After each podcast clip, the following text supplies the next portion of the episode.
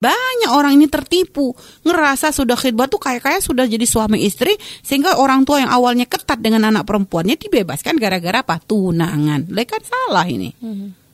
Sehingga banyak yang akhirnya kebablasan. Belum nikah saja sudah kayak kasih DP dulu. Ini kan naudzubillah. Ini kan sampai ada istilah begitu. Jalan berdua ke mana-mana ini karena tunangan-tunangan. Udah gitu tunangannya lama lagi. Hitbah itu belum halal. Itu sudah jadikan patokan saja sudah. Hmm. Bismillahirrahmanirrahim.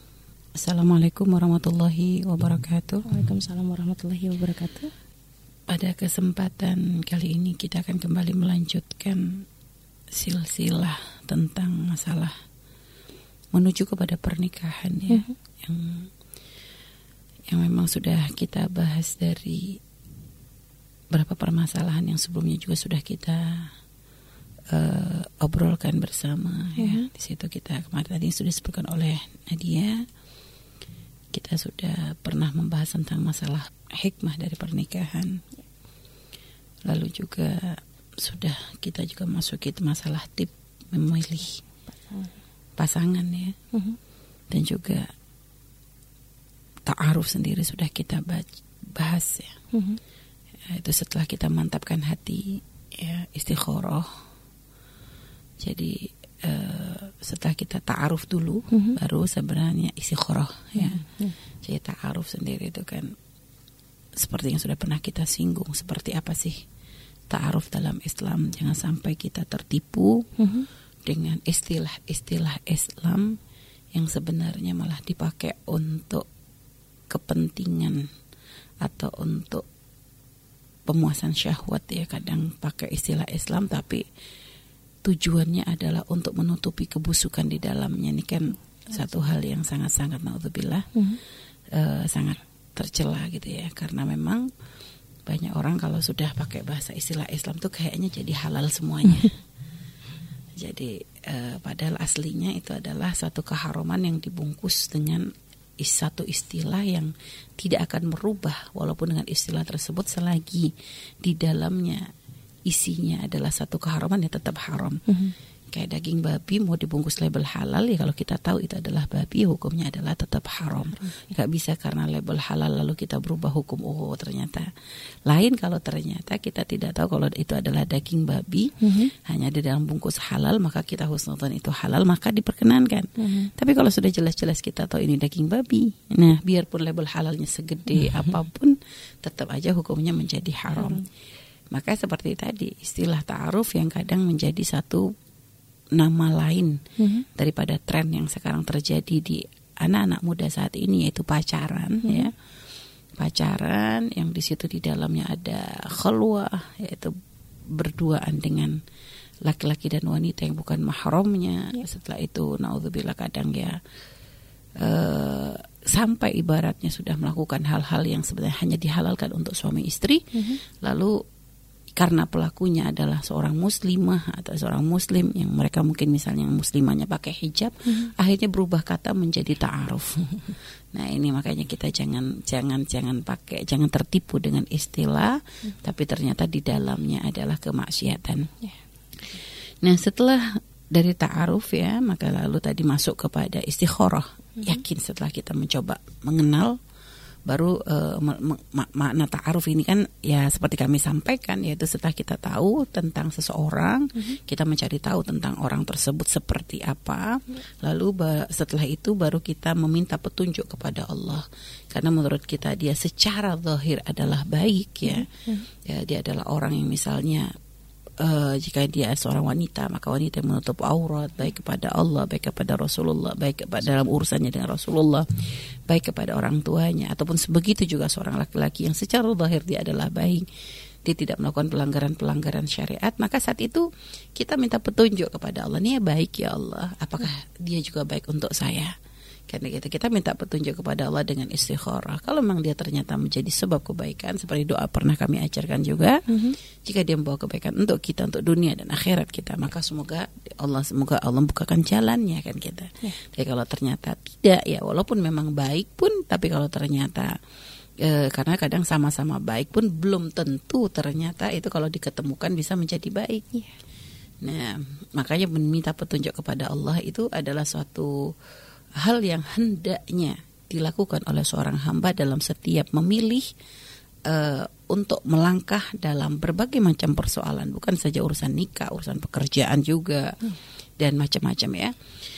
Nah, setelah itu, setelah sudah sudah semakin mantap hati kita, ya hati kita untuk dengan dengan apa namanya dengan apa yang sudah kita pilih lalu meminta petunjuk kepada Allah dan artinya semakin kuat azam untuk menuju kepada pernikahan. Mm -hmm dengan menetapkan suatu orang sebagai sebagai pasangan calon pasangan kita, maka nah setelah itu baru nanti ada proses yang namanya khidbah tadi. Yeah.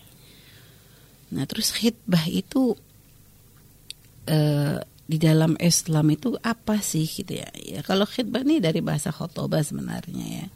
Ya namanya ber apa khitab. Jadi kadang ada khidbah, ada khutbah kan gitu. Mm -hmm. Khotobah rojulun ya Pak. Jadi asa orang ya kayak mengeluarkan ada kayak kalam, ada ucapan yang diucapkan mm-hmm. dengan dengan jelas gitu. Itu namanya secara bahasa adalah seperti itu. Yeah. Dan adapun kalau secara apa uh, istilah itu adalah seorang laki-laki yang dia itu berkeinginan untuk mengajak seorang wanita menuju kepada pernikahan. Hmm. Jadi seorang laki-laki yang dia itu ibaratnya mengajak seorang wanita untuk menuju meminta seorang wanita untuk bisa menjadi pasangannya dalam menuju kepada pernikahan. Dan ini tentu prosesnya, proses kadang sampai kepada yang namanya khidbah ini, mm-hmm. itu tadi dari proses ta'aruf yang waktu itu pernah kita singgung, di mana ta'aruf itu seseorang mencari tahu akan uh, karakter atau sifat atau atau sesuatu yang dilihat dari seorang wanita. Ini kan bisa secara ada tiga cara kan waktu itu ta'aruf kita sampaikan. Yang mm-hmm. pertama adalah dengan cara mengutus seseorang. Yeah uh, untuk mencari tahu akan seorang wanita. Ini memang biasanya khidbah ini yang memulai adalah laki-laki umumnya, uh-huh. tapi bukan berarti wanita tidak bisa juga. Uh-huh. Hanya mungkin prosesnya uh, apa Nanti kita kita jelaskan di belakangnya. Jadi seorang laki-laki mengutus seorang wanita untuk mencari tahu tentang si fulanah misalnya seperti apa, baru nanti setelah itu dari berita si fulanah yang di yang yang amanah tadi, uh-huh. akhirnya dia mendapatkan informasi dari si tentang wanita yang ditujunya itu, lalu dia mantap baru nanti akhirnya dia melamar. Uh-huh. Yang kedua, ada juga kadang dengan melihat secara langsung gitu kan. Melihat secara langsung, itu pun dalam melihat secara langsung pun tidak tidak bukan tanpa batas. Hanya dia boleh melihat kepada memang sesuatu yang akan sekiranya menjadikan dia tuh semakin mantap untuk menuju kepada pernikahan. Itu pun ada aturannya, tidak tidak serta merta langsung boleh melihat secara keseluruhan. Mm-hmm. Ya kalau itu mah kurang ajar banget itu nggak ada. Dalam syariat pun tetap ada aturannya, batasannya sampai sejauh mana sih gitu loh. Nah, terus yang ketiga gitu ya, itu bisa dengan cara diam-diam. Hmm. Nah, tapi pun yang boleh dilihat adalah sesuatu yang memang masih diperkenankan, bukan sampai aurat-aurat yang yang yang khusus gitu ya, nggak ada. Hmm. Jadi eh, apa namanya? melihat secara diam-diam, mungkin dengan dengan tujuan uh, supaya nanti jangan sampai terlalu berhar terlanjur berharap ternyata dia tidak mantap gitu -hmm. sehingga kadang mungkin dia melihatnya secara diam-diam. Yeah. Dan jika ternyata seorang laki-laki tadi mantap, maka ya sudah, maka lanjut ke tahapan berikutnya untuk meminta kan gitu. Nah, kalau ternyata belum mantap, maka tidak boleh ngomong macam-macam, ya. nggak boleh. Oh ternyata, oh ini, ini menyebutkan aib. Nah ini dosa hmm. gede, nggak boleh. Jadi kalau ternyata memang dia tidak merasa uh, cocok dengan apa yang dia lihat atau yang dari ta'aruf tadi ya cukup dia diam ya saya belum belum siap gitu. Atau mungkin dia dengan bahasa halus gitu ya belum belum ini belum serak atau gimana. Sudah gitu aja sudah nggak usah atau nggak usah kok kayak ya soalnya kayaknya anaknya udah udah usah dibahas sudah. Kalau itu cukup dia disimpan dalam hati. Uh, jadi itu ini adalah adab yang diajarkan dalam Islam. Kayak kalau kita gini loh kayak kalau seandainya kita tuh pengen beli barang gitu ya nah dia ya. Umi pergi ke satu pasar pengen beli barang. Ya kan cukup Umi lihat begini-begini uh, kira-kira nih barang ini bagus nggak cocok nggak? Kan tinggal umi lihat gini. Kalau sekiranya cocok ya alhamdulillah kita langsung minta kan gitu kita pesan. Hmm. tapi kalau ternyata umi menemukan ada suatu apa gitu oh oh maaf pak uh, kayaknya belum belum cocok gitu. Coba cari lihat model yang lain atau apa. Kan begitu. Jangan oh ini ternyata apa ini langsung kita hina gitu dagangan. Dagang orang tadi kita ini oh, kirain kuat ternyata nih bahannya keropos ini apanya bunyi apa semua kata sebut aibnya. Lo lihat ini barang dagangan ya, bukan orang ya, benda hmm. mati hmm. ibaratnya ya. Mungkin emang benar juga Om, tapi pun kita sakit hati. Yang punya kan pasti sakit hati. Yeah. Ya kalau emang sudah gak niat beli, sudah diem aja. Gak usah harus diobral. Bahwa ini begini, begini, begini. Nah itu seperti itu. Jadi itu adab Islam tuh sangat mengedepankan urusan masalah adab. Jadi walaupun kita mengetahui memang ada aib atau ada apanya, kecuali mungkin menyebutkan aibnya ini dengan tujuan misalnya Pak, oh ini masya Allah ini lemari bagus tapi ini kok mohon maaf ya ada ada ininya bisa diperbaiki lagi tidak? Nah hmm. kalau ada gitu boleh kita yeah. kayak ini kalau dagangan ya. Nah, maka untuk urusan dalam masalah menuju pernikahan milik wanita pun begitu. Jadi tidak boleh kita mengobrol aibnya seseorang di saat memang kesudah hatinya itu tidak serak gitu ya. Baik. Adapun kalau hukum daripada khidbah ini sendiri, hukumnya adalah ada mengatakan eh, apakah ini sudah sampai masuk satu keharusan, kewajiban, ataukah ini hanya menjadi sunnah, eh, ataukah ini hanya sekedar ya boleh-boleh saja atau gimana? Maka eh, ulama mengambil satu hukum karena ini pernah dilakukan oleh Rasulullah SAW dalam proses ketika beliau menikahi Sayyidah Aisyah dan juga Sayyidah Hafsah ya, mm-hmm. maka khidbah ini pun menjadi sesuatu yang disunahkan. Tapi tidak wajib ya, bukan suatu kewajiban. Dan ini khidbah ini tidak ada uh, apa namanya, tidak ada tidak ada aturan bahwa dengan khidbah ini kayak ada hukum hubungannya dengan masalah nanti dalam akad pernikahan. Hmm. Jadi nggak ada kayak sampai mempengaruhi yeah. dengan nanti proses pernikahan. Jadi kalau nggak pakai khidmah pernikahannya yeah, tidak sah yeah. atau nanti mempengaruhi dalam masalah, tidak ada sama sekali. Mm -hmm.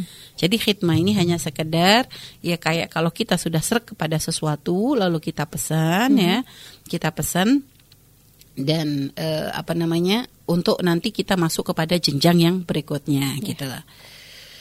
Nah, akan tapi ya seperti yang seperti yang pernah Umi singgung gitu ya, ada beberapa hal yang hendaknya memang diperhatikan oleh seorang ketika akan menkhidbah, itu ada beberapa hal yang harus dicek gitu ya. Uh-huh. Tadi ya dengan proses ta'aruf tadi mengetahui dan melihat calon mempelai uh-huh. karena memang Nabi itu uh, mengisyaratkan ya dan ini sebenarnya sudah kita bahas hanya ini supaya nanti jadi gambaran idza khataba ahadukumul mar'ah fa idza stata'a an yunzar minha ila ma yad'uhu ila nikahiha falyaf'al. Hmm. Jadi jika seorang di antara kalian tuh ingin melamar seorang wanita, maka jika ada sesuatu yang yang yang bisa dia lihat untuk menjadikan dia tuh semakin mantap untuk menikahinya, maka lakukan. Yaitu mm -hmm. tadi kan proses ta'aruf tadi. Yeah.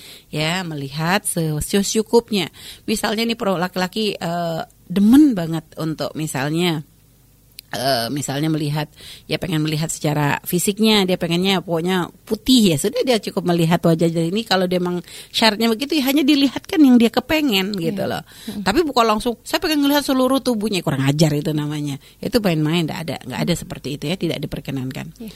nah terus terus selanjutnya jadi melihat untuk agar nanti dia itu uh, mantap jadi jangan sampai dia tuh merasa menyesal di belakang kemudian hari atau merasa tertipu dengan dengan dengan dengan pilihannya tadi gitu loh mm-hmm. nah, yang tidak sesuai dengan kenyataan Nah makanya seorang wanita juga jika memang ada terjadi ta'aruf yang secara langsung pengen dilihat oleh orang laki-laki tadi hmm. misalnya hmm. untuk untuk untuk menuju ke jenjang berikutnya jangan terlalu berharap juga untuk si wanita jangan jangan udah kadung melambung tinggi dulu ini kan masih proses ta'aruf belum yeah. artinya hanya melihat gitu loh bukan ini belum belum sampai apakah nanti dia akan berpilihan makanya tetap kontrol hati itu penting supaya yeah. tidak sakit kalau seandainya ternyata tidak jadi gitu hmm. loh yeah dan juga kalau seorang memang ini ada prosesi masih proses ta'aruf seperti itu, jangan langsung tiba-tiba dandan gitu ya.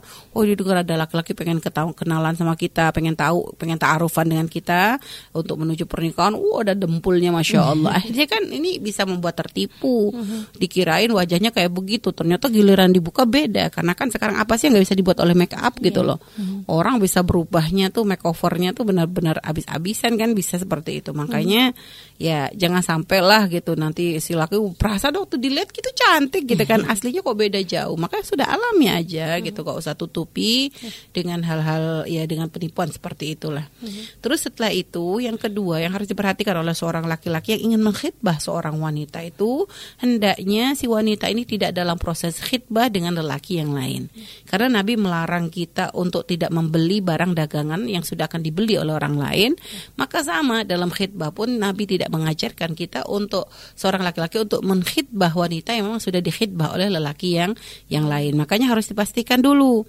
Jangan tiba-tiba belum ada obrolan berapa langsung datang ke rumah langsung minta. Ini sudah ini siapa dulu cek dulu gitu. Minimal kalau memang pengen mengkhidbah seperti itu ya ada apa namanya ada obrolan lah, ada mukaddimah, ada pemberitahuan supaya dari keluarga si wanita pun siap kan seperti itu ya. Nah, yang ketiga, si wanita ini terus apakah kalau sudah dilamar harus langsung mau? Oh, enggak. Beda dengan akad nikah. Kalau sudah ada memang sudah akad sudah sudah kobil tuh nikah, ya sudah kalau laki-laki sudah mengatakan begitu uh-huh. dan disetujui oleh orang tua ya menjadi. Yeah. Tapi kalau untuk masalah khidbah, ini sebenarnya uh, wanita ini masih boleh untuk menolak atau meng mengiyakan atau atau men, uh, menolak atau mengiyakan. Uh-huh. Makanya jadi kalau memang dia merasa bahwa ini adalah laki yang baik, misalnya, lalu dia meminta, ya, maka si wanita itu e, diberi diberi apa namanya, beri kesempatan gitu untuk memberikan jawaban. Hmm. Dan hendaknya si wanita tidak menggantung jadi jangan kalau udah dilamar diem. Ya artinya memang kadang ada sebagai orang kalau sudah diem biasanya orang tua tuh ngelihat anak tuh terima enggaknya kalau udah diem terus tersipu-sipu oh ya sudah ini mau. biasa tandanya mau. Biasa begitu. Uh, karena wanita kan kadang mau ngomong mau aja tuh berat gitu ya apalagi ini masih belum belum halal gitu kan.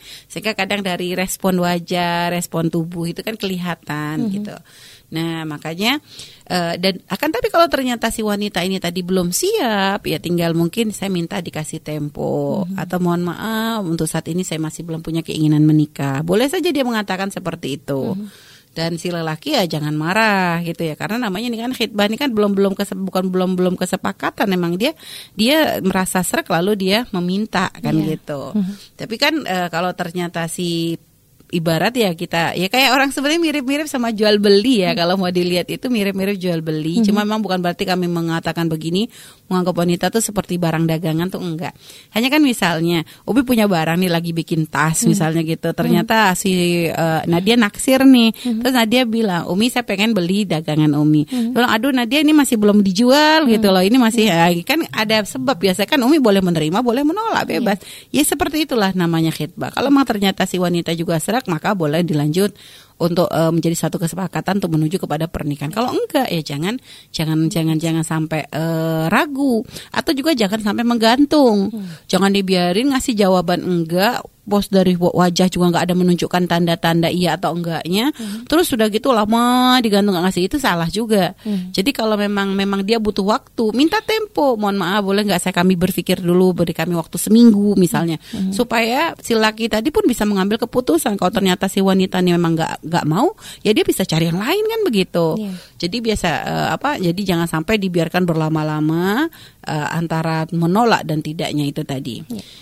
Dan si wanita pun jangan ragu, walaupun misalnya secara fisik mungkin dia kelihatan uh, apa namanya secara fisik kayaknya membaik gitu ya tapi wanita punya hak untuk masalah menolak atau tidak harus menerima ida ida ida atakum mantardawna dinahu hmm. jadi kalau ada datang kepada kalian tuh orang yang kamu ridho artinya masalah ini kan berarti bukan berarti harus kalau orang baik nanti gak boleh ditolak nanti kualat atau hmm. apa yeah. enggak masalah masalah baik ini kan artinya harus dibarengi dengan kerinduan kita di dalam Artinya memang harus ada alasan. Ya. Kalau memang kita menerima ada sesuatu yang berkaitan syariat menjadikan kita menerimanya. -hmm. Kalau menolak pun harus ada yang berkaitan syariat gitu loh. Ya. Jadi jangan jangan sampai hanya sekedar menolak. Oh kayaknya datangnya kok cuma jalan kaki, hmm. datangnya kok cuma kayak nyewa mobil gitu atau atau itu langsung menjadi penolakan itu akan menjadikan kita rendah. Ya. Tapi kalau ternyata uh, ini baik sih, tapi kok kayak belum serak banget hati tuh masih kayak uh masih berat begitu ataupun misalnya uh, dia ini memang secara zahir baik tapi mungkin ya kita namanya kadang orang tuh kan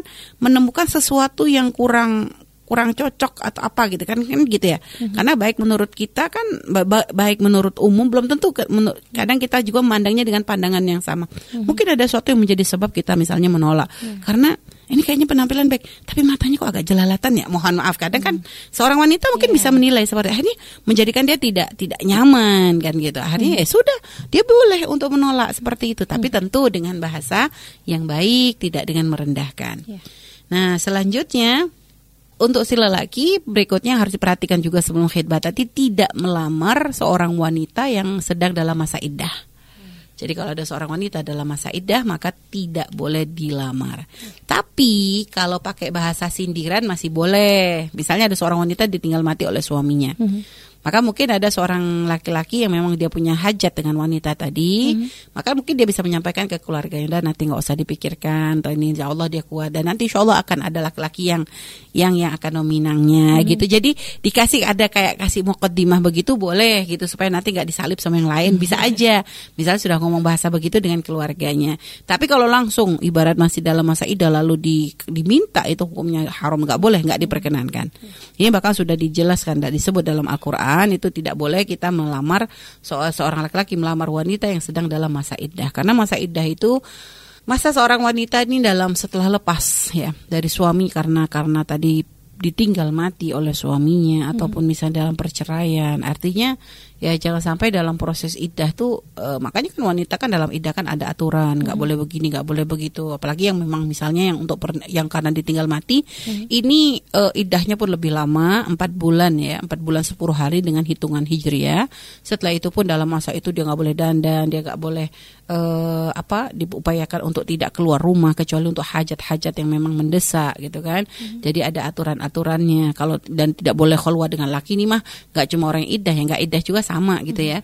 Jadi tetap harus bisa menjaga kehormatan menutup aurat. Tapi ini sebenarnya tak cara kan maksudnya karena eh, bukan berarti maksudnya ini membiarkan wanita tuh berkabung lama-lama dengan dengan wafatnya suaminya. Enggak karena begitulah Islam itu kalau memandang sesuatu tuh tidak hanya dari satu sisi tapi banyak hal. Jadi ketika kenapa kok ketika ini sedikit ya maksudnya masuk ke bahas i- iddah kenapa kok ada aturan nggak boleh dan dan nggak boleh gini-gini. Ini sebenarnya bukan hanya untuk menjaga apa bukan bukan berarti nanti maksudnya supaya nggak cemburu yang mati nggak ada urusan orang mati tidak ada cemburu lagi. Hanya kadang si laki kan tentu dia punya keluarga. Nah tentu selain nanti ini memang untuk mengosongkan rahim dengan adanya iddah tadi supaya tidak bercampur dengan dengan antara manis satu dengan yang lain. Ini juga termasuk untuk bisa menjaga kehormatan seorang wanita dan juga untuk menjaga hubungan baik dengan keluarga dari suami kan begitu. Karena kan suami memang sudah meninggal tapi keluarganya masih hidup. Sehingga kadang pun kalau sampai biasanya kan eh, walaupun suami sudah nggak ada istilah yang sudah meninggal nggak ada cemburu, tapi keluarga masih ada cemburu. Kalau sampai dia menemukan si wanita ketika habis suaminya meni- meninggal, coba aja. Nah dia gitu melihat ada seorang wanita habis ditinggal suaminya, oh kok besok dia sudah pakai dandan, lipstick apa? Kan pikir kok kayak seneng banget suaminya mati kan gitu. Kita, kita aja kadang orang yang nggak ada hubungan dengan dengan si suaminya aja kan mikirnya udah begitu negatif. Makanya ini kan sebenarnya aturan-aturan di dalam iddah ini sebenarnya untuk adalah menjaga kehormatan seorang wanita supaya dia tidak direndahkan dengan posisi dia yang ditinggal oleh suami seperti itu gitu. Nah, ini makanya keluarga pun supaya nanti tidak ada menimbulkan fitnah dan perpecahan atau permusuhan. Nah, terus selanjutnya ya, eh, yang kelima ya tentu tadi masalah khidbah itu tidak kita memilih pasangan kecuali sesuai dengan yang diajarkan oleh Rasulullah Shallallahu Alaihi Wasallam. Jadi yang paling penting melihat agama dan ini sudah se- sebenarnya sudah tentunya ini sudah kita bahas dalam proses ketika memilih pasangan kriteria di dalam memilih pasangan. Lalu setelah itu, apalagi ini kan apa hal-hal yang harus dilakukan sebelum khidbah, apalagi tata cara khidbahnya itu sebenarnya tidak ada tata cara khusus. Ini hanya anjuran saja, Eh, nggak ada kayak seperti pernikahan ada wajib syarat ini karena tadi seperti kami sampaikan eh, itu adalah suatu kesunahan. Jadi yang pertama, eh, yang berikutnya langkah yang harus dilakukan yaitu mohon petunjuk kepada Allah Subhanahu wa Ta'ala setelah dia buat pilihan, lalu sebelum masuk kepada khidbah mantapkan lagi hatinya. Jangan sampai nanti setelah sudah meminta seorang, eh tiba-tiba dibatalkan tanpa sebab. Ini kan menyakiti banyak orang gitu lah. Jadi kayak ibaratnya Umi tuh sudah ngambil barangnya, nah dia udah pesan, nah dia ini udah ya Umi pesan, tiba-tiba Umi batalin nggak pakai nggak pakai apa nggak pakai nggak pakai penjelasan. Tiba-tiba udah nggak jadi deh. Padahal kemarin sudah oke dan Nadia sudah bilangnya ada orang mau beli udah dibeli sama Umi. Misalnya udah dipesan sama Umi. Nadia udah no, eh nggak taunya giliran begitu Umi sudah kadung pesan seperti itu tiba-tiba Umi batalin. Nadia Umi nggak serak nggak jadi gitu kan kurang kurang ajar. Sebabnya apa? Ya minimal kalau memang terjadi ada ada pembatal itu kan harus ada ada ucapan yang di apa sih yang menjadi sebab gak jadi? Kenapa Mi? Iya soalnya misalnya. Saya kemarin misalnya ketika Umi udah pesan sama Nadia. Nadia ini Umi ini jangan dijual ya nanti Umi Umi mau ambil gitu. Nah dia jualan tas misalnya ini nanti Umi mau uh, ambil untuk Umi ya nah dia ya tolong jangan dijual ke yang lain. Oke nah dia sudah menahan tiba-tiba Umi batalin maka harus ada sebab kenapa. Hmm. iya Nadia kemarin duitnya sebenarnya ada tapi ternyata lah ini kan Nadia kan oh ya sudah kan paham. Hmm. jadi tidak langsung seenaknya. Makanya memang meminta petunjuk kepada Allah ini adalah untuk semakin memantapkan langkah kita supaya nanti tidak tidak tidak salah dalam melangkah. Nah terus selanjutnya tata caranya ya kita datang misalnya keluarga laki-laki tadi pihak laki-laki datang kepada seorang wanita ya. Dan tentunya setelah bertemu dengan si keluarga wanita tadi ini ada adab-adab yang diajarkan. Imam Nawawi sendiri menyebutkan dalam kitab Al-Afkarnya mm-hmm. jadi disunahkan ketika apa namanya ketika akan memulai khidbah tadi ya dengan baca alhamdulillah. Lalu uh, membaca bismillah alhamdulillah. Lalu bersolawat kepada Rasulullah. Ini memang adab bukan hanya untuk masalah khidbah tapi untuk semua semua hal ya uh-huh. uh, segala perkara yang dimulai tidak yang dimulai tidak dengan mengucapkan bismillah uh, ada dalam, dalam riwayat menyanyikan hamdalah. Intinya akan menjadikan sebab menjadi tidak berkah. Maka kalau ingin kita berkah maka dimulailah dengan segala yang baik. Ya mulai bismillah lalu mengucapkan hamdalah pujian kepada Allah baca salawat kepada Nabi lalu asyhadu alla ilaha illallah asyhadu anna Muhammad Rasulullah bersaksi. Ini sebagai sekedar adab ya bukan suatu keharusan adab ketika seorang laki-laki ingin meminta seorang wanita dalam proses khidbah tadi. Ya, dengan mendatangi kediaman calon calon wanita yang akan dipilih yang dipilihnya untuk menjadi calon istrinya tadi. Hmm. Saya itu menyampaikan maksud dan tujuan ya dengan cara yang baik gitu kan bahwasanya dia bermaksud berkehendak untuk meminta wanita tadi untuk menjadi pasangannya. Dan setelah itu baru nanti sambil setelah si lelaki mengutarakan hajatnya, maka nanti memberikan kesempatan kepada pihak wanita untuk memberikan jawaban apakah menerima ataukah menolak atau meminta tempo. Hmm. Kalaupun tempo jangan lama-lama supaya tidak menggantung. Yeah. Nah, ini ini sebenarnya caranya seperti itu saja. Tidak ada aturan-aturan khusus. Hanya sekarang ada beberapa hal yang memang harus uh, kita kita bahas gitu yang ini malah sebenarnya menjadi fitnah karena tadi Umi katakan ta'aruf aja ada yang mem memanfaatkan ta'aruf ini adalah dengan satu hal-hal yang tidak baik tapi mm-hmm. dikasih nama uh, ta'aruf gitu ya. Khidbah pun begitu, pertunangan. Ini Bang dalam Islam ada kesunahannya. Tapi kesunahan ini bisa menjadi satu keharaman jika ternyata di dalam khidbah tersebut hmm. ada banyak proses-proses yang dilarang oleh Allah Subhanahu oleh syariat gitu, yang dibawa oleh Nabi Muhammad SAW. Apa saja kadang hal-hal yang hendaknya diperhatikan. Kita harus sadar khidbah ini belum halal. Jadi jangan merasa kayak sudah lamaran tuh sudah halal. Makanya di banyak orang kesalahan nih khidbah nih kayak kayak sudah halal duluan dan ada sebagian orang nih kayak pertunangan lamaran tuh acaranya sudah mirip-mirip sama pernikahan hanya belum akad aja. Tapi di situ nanti dalam prosesnya ada kayak proses tukar cincin. Ya banyak kadang tradisi-tradisi ini bukan tradisi Islam gitu. Hmm. Hmm. Jadi bukan tradisi Islam. Ada kadang nanti lelakinya harus berlutut dulu di hadapan si wanita gitu kan. Atau ini atau dia harus bikin puisi-puisi dulu. Itu kalau bikin puisi nanti kalau sudah halal. Hitbah ini hanya sekedar kita mengikrarkan. Ini loh saya sudah meminta seorang seorang laki-laki minta wanita untuk menjadi calon istrinya. Jadi nggak usah pakai proses yang aneh-aneh gitu loh. Tapi gimana mi kalau misalnya khidbahnya tuh diacarin gede-gedean gitu.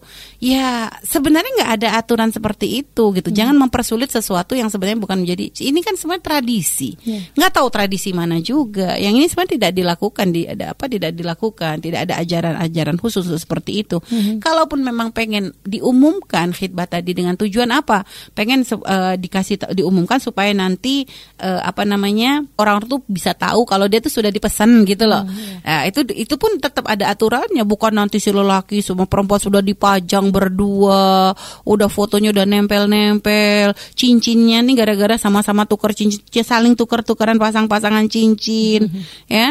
Terus sudah gitu nanti tangannya digandengin dulu nih tanda.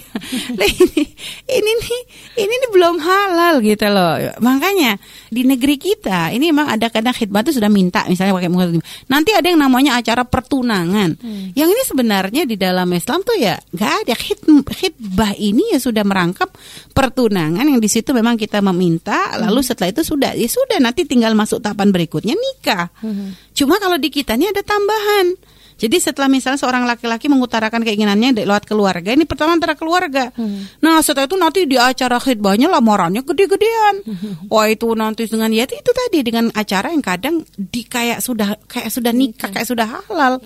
Nah ini yang aneh gitu loh. Terus emang kalau begitu tukar cincin emang nggak boleh? Umi tidak mengatakan tidak boleh. Kalau misalnya mau tukar cincin boleh, tapi jangan saling pasang-pasangan. Hmm. Karena selagi masih belum halal, bersentuhannya pun hukumnya haram.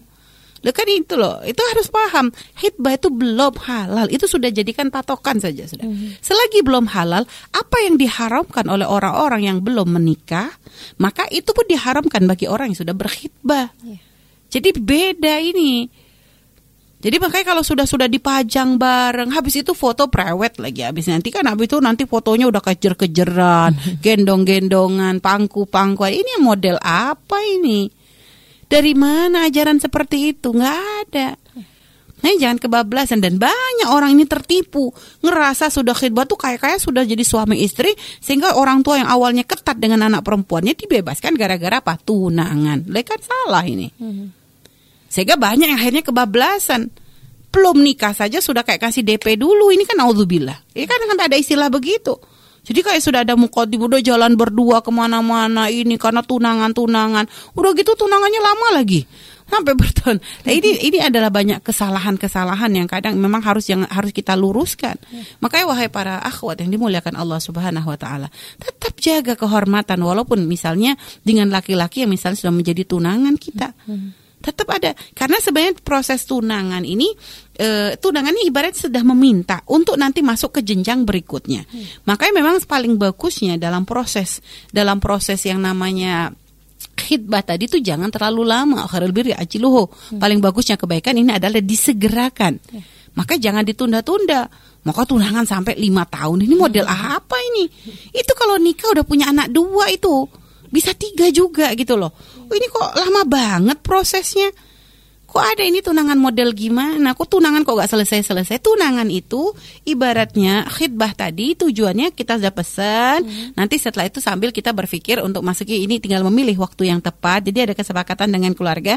Kira-kira pernikahannya kapan? Oh, kira-kira kami butuhnya untuk untuk persiapan apa semuanya satu bulan. Oke, okay, satu bulan. Kalau ternyata misalnya ini pengennya pesan tapi pengen nikahnya tuh gak buru-buru karena misalnya si laki dan wanita masih belajar. Mm-hmm. Ya kalau memang masih belajar, memang harusnya bolehlah pesan, pesan seperti itu, tapi tetap ini harus ujiannya ini berat. Yeah. Makanya tetap harus menjaga hati. Mm-hmm Jangan sampai jadi intinya selagi kalau memang sudah pesan ini hanya sekedar supaya kita tidak menerima pinangan orang lain, hmm. tapi tetap dengan urusan si lelaki ini sama seperti kita berurusan dengan orang asing, tidak ada hubungan apa pun. Hmm. Kalaupun seandainya ada obrolan yang akan dibahas, misalnya pakai chattingan atau apa pun, itu ada batasan-batasannya. Hmm. Allah Maha tahu. Anda mungkin bisa nutupin dari manusia, dari orang tua mah kayak tapi omongan diam-diam di belakang sudah kayak suami istri. Ini kan Allah tahu, Allah ngelihat. Maka jangan sampai proses khidbah ini dikotori dengan yang namanya kemaksiatan. Karena nanti kalau yang sudah mulai kemaksiatan di sebelumnya, uh-huh. takut mengurangi keberkahan dalam pernikahannya. Yeah. Nah, itu loh. Jadi e, proses masalah tukar cincin itu bukan suatu yang terlarang asalkan tadi prosesnya tidak melakukan sesuatu yang haram mhm. nggak bersentuhan laki perempuan. Nanti terus gimana masang cincinnya? Emangnya nggak ada orang lain? Kan nanti si laki punya ibu. Kalau nggak punya ibu punya kakak. Atau punya siapa wakilnya dia yang ikut mhm. menemani. Mhm. tinggal dipasangkan oleh sama-sama perempuan. Iya salaman dengan mertuanya dengan bapak bapaknya yang si laki aja masih belum boleh kok hmm. ini udah sungkem sungkeman baru tunangan udah sungkeman belum ini belum mertua ini loh lucunya tuh kadang seperti itu. Ini orang banyak nggak paham. Jadi dipikir gara-gara sudah tunangan dengan si lelaki dengan orang tua si lelaki udah jadi mahram juga. Hmm. Sehingga dengan bapaknya suami ini kadang udah sungkeman salaman. Ya salam belum halal. Jangan kan saat dia mau nikah sama bapak mertuanya calon bapak mertuanya tuh boleh kok gitu loh. Masih calon. Jadi kalau sudah jadi bapak mertua baru itu nanti jadi menjadi seperti bapak kita sendiri. Hmm. Tapi kalau masih calon, misalnya dia mau ganti haluan, boleh. Saya nggak kok kayaknya nggak serak sama anaknya, serekan sama bapaknya, ya sudah nikah sama itu masih boleh. Hmm. Makanya gimana kalau sudah sentuhan? Ini kan memangnya nggak resikonya bisa jadi loh ya hmm. dengan yang laki-lakinya ngejaga nggak sentuhan tapi dengan bapaknya sentuhan ujung-ujung nanti kalau Santi calon istrinya tertarik dengan bapaknya baru pusing nanti nah makanya jangan sembarangan jangan main-main urusan syariat jadi tetap ada batasannya dengan saudaranya si calon laki-laki juga dengan si calon suaminya juga belum mahram hmm. belum mahram semua masih belum ada ikatan yeah. sama sesama besan pun laki perempuan nggak boleh sentuhan juga hmm. sama semuanya. Hmm. Jadi seperti itu ya. Makanya Islam tuh sebenarnya sangat-sangat menjaga itu semuanya. Nah terus ada mungkin pertanyaan kalau hantaran-hantaran gimana mi? Biasa kan ada hantaran-hantaran sambil khidbah tuh sambil bawa sesuatu. Tidak ada aturan dalam Islam seperti itu. Yeah. Nggak ada. Bahkan jangankan yang khidbah yang belum nik, yang belum halal. Bahkan kayak masalah apa maharnya ya itu nanti memang menjadi satu kewajiban yang harus dibayarkan seorang laki-laki kepada seorang wanita dalam pernikahan pun. Itu pun Nabi mengajarkan yang paling yang paling berkat yang paling sedikit maharnya lihat. Jadi tidak ada tuntutan. Jadi Islam itu tidak mengajarkan kita tuh menjadikan uh, pernikahan itu ajang untuk memeras dari seorang perempuan memeras seorang laki. Gak ada. Adapun kalau memang hantaran ini adalah bentuk hadiah saja. Adalah niat sebagai hadiah. Ya pahalanya pahala-pahala hadiah. Kayak memberikan hadiah kepada seseorang misalnya kan. Uh, ibarat ya kalau anu tuh kalau kayak ini kayak pesan mungkin lah sebagai pengikat lah. Supaya apa? Benar-benar bahwa kita tuh serius gitu lah. Hmm, yeah. bukan sesuatu yang dilarang tapi juga bukan sesuatu yang diharuskan Haruskan. atau di, diperintahkan tuh tidak ada. Jadi hanya kayak pesan kalau saya tuh gak main-main, saya tuh udah minta, saya emang serius. Makanya kadang kita memberikan hadiah seorang laki-laki uh, kepada calon istri memberikan hadiah yang sekiranya emang akan dibutuhkan oleh si wanita. Misalnya apakah tas kah, baju kah, ini sesuai sesuai ini aja, gak ada masalah. Bukan yang perempuan juga narif. Nanti kalau ke sini bawa satu paket lemari ya, satu paket baju. Ini kayak jual beli. Kok kayak sudah ini kan kayak rendah banget kalau seperti itu. Nggak diperkenankan. Syariat tidak pernah mengajarkan seperti itu ya. Mm-hmm. Nah, terus setelah itu, tapi kalau misalnya Umi eh apa memberikan hantaran ini tujuannya adalah untuk persiapan pernikahan ya oke misalnya hantarannya bawa duit satu satu seratus juta misalnya hmm. gitu untuk apa ini untuk persiapan sewa gedung catering apa semuanya ya oke nggak ada masalah nah terus setelah itu kalau sudah tunangan tuh apakah masih boleh dibatalkan hmm. Kalau ibaratnya makanya tadi kata Umi kayak orang jual beli kalau sudah dipesan kalaupun batalin itu harus ada sebab yang memang diperkenankan oleh syariat. Hmm. Bukan main-main, misalnya udah kadung ngelamar seorang laki-laki kadung ngelamar seorang wanita, udah oke, okay, udah diterima oleh si wanita, tiba-tiba ngelihat ada calon lain yang lebih uh, apa? Lebih hebat misalnya oh, lebih cantik misalnya gitu. Akhirnya ya sudah saya batal dengan ini saya mau dengan yang ini. Ini kurang ajar. Hmm. ini main-main ini nggak benar ini. Kurang ajar banget itu dosa gede. Hati-hati jangan sembarangan tapi kalau ternyata setelah khidbah lalu ternyata kok membatalkan karena misalnya ada sesuatu yang memang menjadi sebab ilfil atau menjadi sebab yang memang yang sesuai syariat. Contohnya misalnya awalnya dipikir kan dia kan melihat ini adalah si wanita dari keluarga baik gini-gini hmm. hanya pertunangan ya. Terus ternyata dalam proses pertunangan ini untuk menuju kepada pernikahan misalnya hmm. kok dia menemukan sesuatu yang tidak serak dari si wanita. Kenapa? Ternyata si wanitanya tuh banyak permintaannya. Hmm dia nanti tolong ya kalau nanti nikah saya tuh tasnya saya nggak mau yang merek yang KW ya saya pengennya yang original gitu ya. Tasnya harus merek ini. Misalnya nanti sepatunya juga begini. Nanti saya kalau menikah pengen yang gede mewah sudah pakai syarat-syarat begitu misalnya. Hmm. sehingga akhirnya saya laki nih loh kok begitu? misalnya. Kaget ya. Mungkin dia gak menyangka kalau ternyata si wanita tadi kok sudah ngasih list hmm. list barang-barang yang yang untuk ya, akhirnya menjadi tidak simpatik. Hmm. nah ini termasuk sesuatu yang boleh karena apa? Belum jadi istri aja nuntutnya segitu. Orang tuh biasa balas sebelum jadi istri kan malu-malu. Hmm. Ada sungkan yang belum halal kok. Ini belum apa-apa sudah ngasih list daftar barang-barangnya itu udah harus branded ini semua.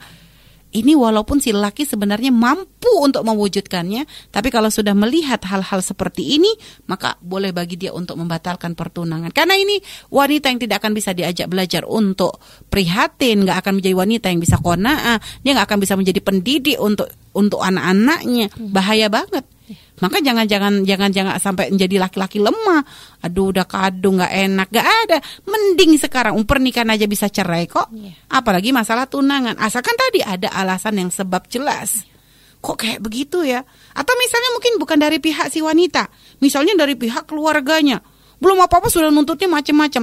Nanti tolong ya kalau pernikahan kita harus pakai seragamnya ini. Mereknya yang ini loh ya. Terus nanti pernikahan uh, sudah orang tuh sudah ngasih orang tuanya udah matre banget. Kalau gitu pun boleh. Misalnya seorang laki-laki kenapa? Tapi kan yang ini yang penting perempuannya. Bukan masalah apa. Tapi keluarga tuh akan punya pengaruh.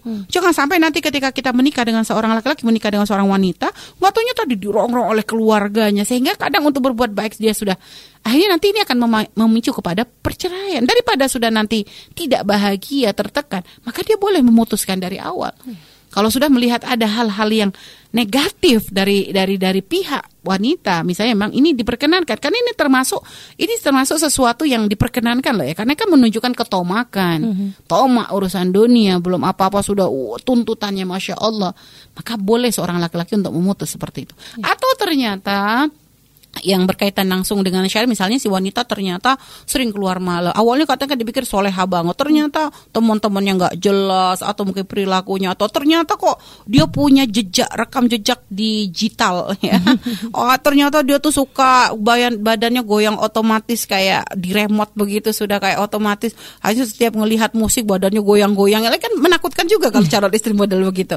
Belum lagi suka pamer ini misalnya. Karena kita mungkin ke apa eh, waktu itu kayaknya nggak nggak ketemu itu Misal tiba-tiba kok ada orang ya subhanallah ditunjukkan begitu. Loh ini loh ini calon istrimu. Dia nih coba lihat aktif banget loh ya kalau komunikasi dengan laki-laki kayak loh kalau begitu boleh si laki untuk membatalkan. Jadi membatalkan khidbah pun ini diperkenankan begitu juga dari pihak wanita sudah menerima tapi ternyata kok dia menemukan sesuatu yang tidak baik pada si, si lelaki. Maka wanita pun boleh misalnya men- menyampaikan bahwa dia tidak serak untuk lanjut karena awalnya disangka baik ternyata dia menemukan misalnya si laki tukang bohong. Misalnya oh saya punya ini kok punya apa punya rumah di sini sini. Oh pekerjaan saya ini ini. Ternyata begitu dia ngecek lagi awalnya kan katanya emang ternyata benar misalnya. Eh kok ternyata makin ke sini ke sini banyak sekali kebohongan kebohongannya misalnya kayak begitu maka diperkenankan untuk membatalkan. Jadi intinya membatalkan per khidbah tadi dengan alasan syariat itu sangat sangat dibolehkan. Jadi bukan suka harus paten dan jangan ada bahasa aduh tidak enak udah terlanjur khidbah itu belum nikah. Daripada telanjur nikah, mending putus dari masa khidbah saja. Artinya masih belum ada ikatan dan sebagainya itu loh. Jadi seperti itu ya gambaran tentang khidbah dalam Islam. Makanya tadi hal-hal yang harus diperhatikan, khidbah belum halal. Selagi belum halal, hukumnya sama seperti orang yang tidak ada hubungan apa pun, berduaan haram, bersentuhan haram, dengan bapak mertuanya juga masih haram gitu ya. Jadi seperti itu wallahu alam bisawab.